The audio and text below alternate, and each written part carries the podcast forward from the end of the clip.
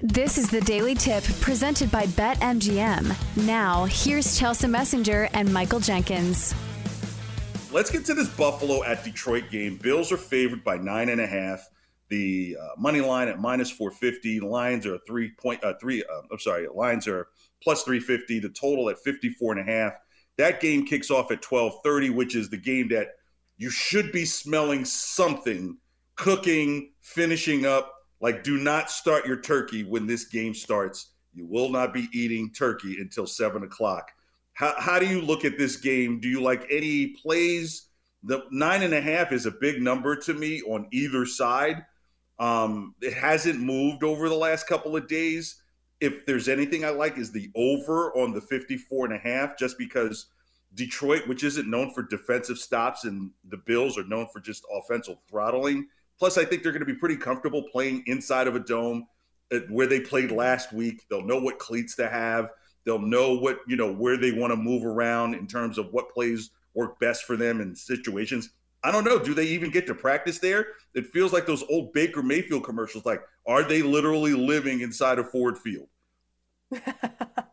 Well, something that surprised me is they didn't stay in Detroit. They flew back to Buffalo for three days. Oh, which gosh. is odd. Why would you not just stay in Detroit? You're on now. You're on three planes in, in a week. You know, going to Detroit, going back to Buffalo, back to Detroit. So I could see the Bills coming out a little stale in the first half. Maybe we saw mm. that last week too. They started the game yeah. a little slow. That could be the case. Yeah. But I agree with you. I think the over is the play here, and it's a it's a.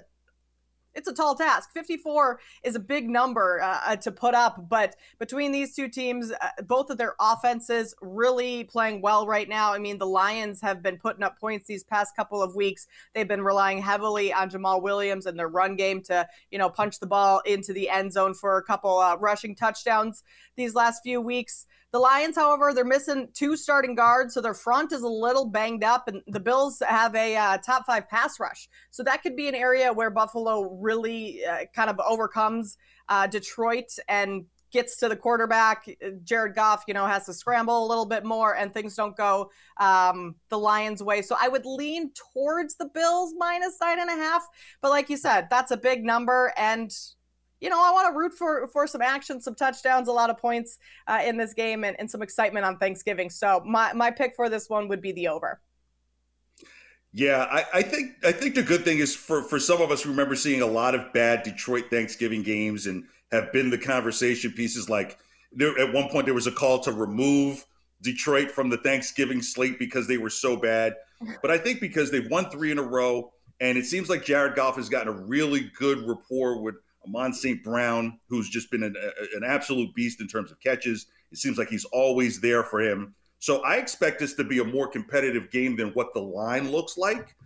I'm thinking a game that probably gets into a shootout, probably maybe thirty, thirty-one, twenty-five, where, you know, when you sit down at the table, you're like, hey, you might not want to sit down right away because the game is exciting, where usually with Detroit games in the past, you've been like, okay, is it time to eat yet? Because this game isn't. I'm out of conversation.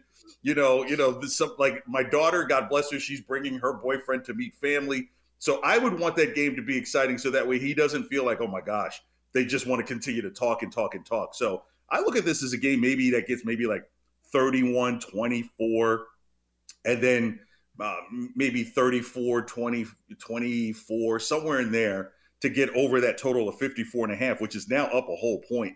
So I think even the lines and the odds makers see that, hey, this somebody's going to get into the thirties, and when they do, it might be a one-possession game, and that'll make it a good game to watch. And that, for me, it's very important for that first game to be watchable. It puts me in a good mood. I eat a little less. I'll get ready for that second game, which we'll get to here shortly. But I, I, I really look for a good shootout in this game.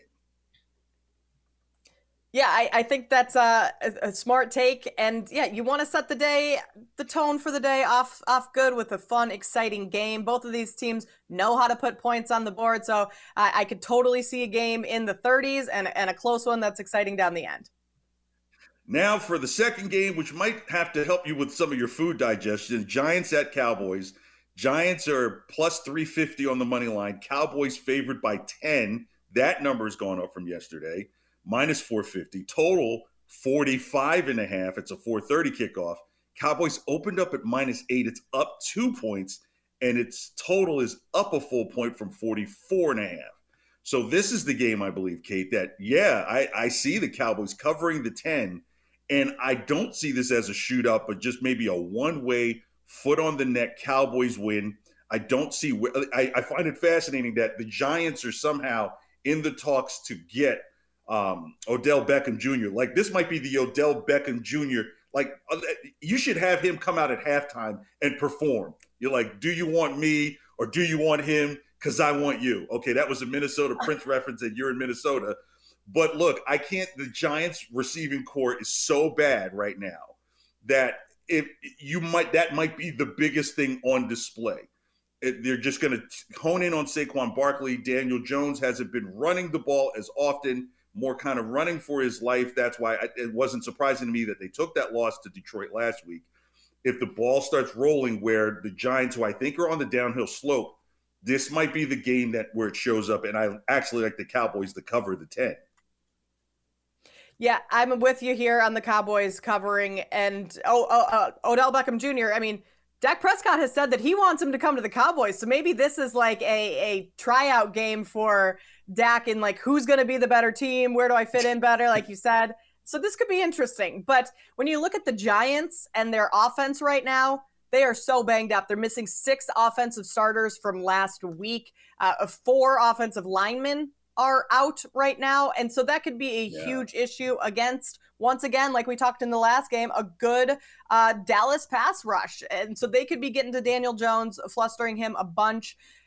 The Giants want to keep this game on the ground, want to hand it off to Saquon Barkley, let him run. They've had success in the run game last, uh, well, when they played Dallas back in week three, but also against the Packers uh, and in the last couple weeks. So that's the Giants' path to winning this game or keeping it close, is to keep the ball on the ground, kind of uh, slow the game down in that way, long possessions, really drag things out. I just don't think it's going to happen against this uh, Dallas defense. And then especially on the other side where Dallas on offense might just score the ball pretty quickly, which then once again brings back um, the Giants off. Like, you know, it's just too much for the Giants, I think, to overcome um, both the, the Cowboys on offense and defense. So I'm all over the Cowboys today.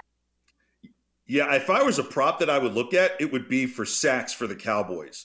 I think is as if you could get Daniel Jones into third and sevens, third and sixes, where he has no receivers to go out to really get the ball. His line is banged up, and the Cowboys just want to pull those ears back. That stadium is going to be loud, and Thanksgiving game, it, it's it's it's an emotional game in Dallas. You know, I wonder if Tony Pollard is the one that gets to jump into the Salvation Army bucket, because uh, that's always been Zeke's thing, but you, who knows? Things are kind of changing there in Dallas in terms of the pecking order.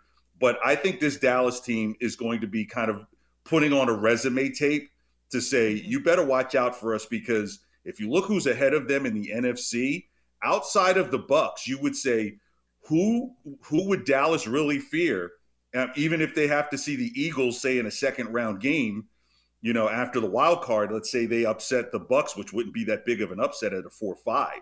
If the Cowboys are there playing the, uh, the, the Eagles for a third time in cold weather in, in Philadelphia, that could be their ticket on the way to the Super Bowl.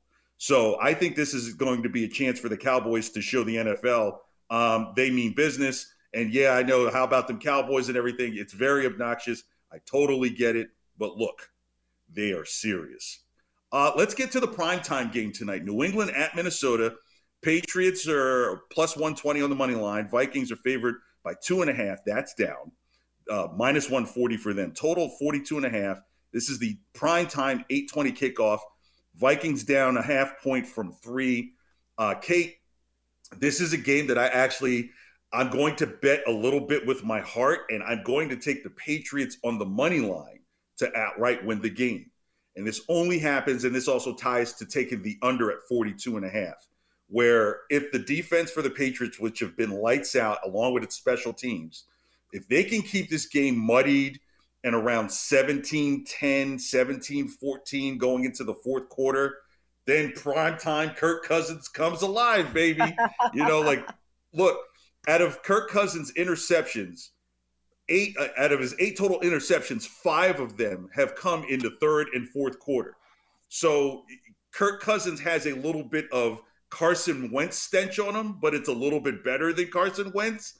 And so the Patriots, look, if I know this, then I'm sure the, the Patriots know this as well. If they can get Kirk Cousins into situations where he gets into seven to nine yards, he has to go. He's got a thing, you know, how you like that? And you may not like that. So if they can keep the store, the score total low and it's a one possession game, I have a big concern about how the Patriots get into the red zone. Maybe look at some turnovers from the Patriots. They're going to have to do that. So it's really going to have to be a lights out game from the defense. And we've seen that so far.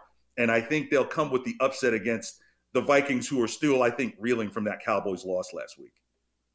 Yeah, you wonder how the Vikings are going to bounce back and respond after a terrible loss, because it could either continue a downward spiral and kind of some of the same characteristics that happened in that last game could happen again, or they could bounce back and, and just blow the top off of the Patriots. I don't see that happening. I see this being a slower moving game, so I like your play on the under. That's kind of the Patriots' um, path to winning, is to keep this one slow moving. We know how good they are on the defensive end. I mean, they gave up only one hundred three total yards to the Jets last week. That's, that's hard to do, but very impressive.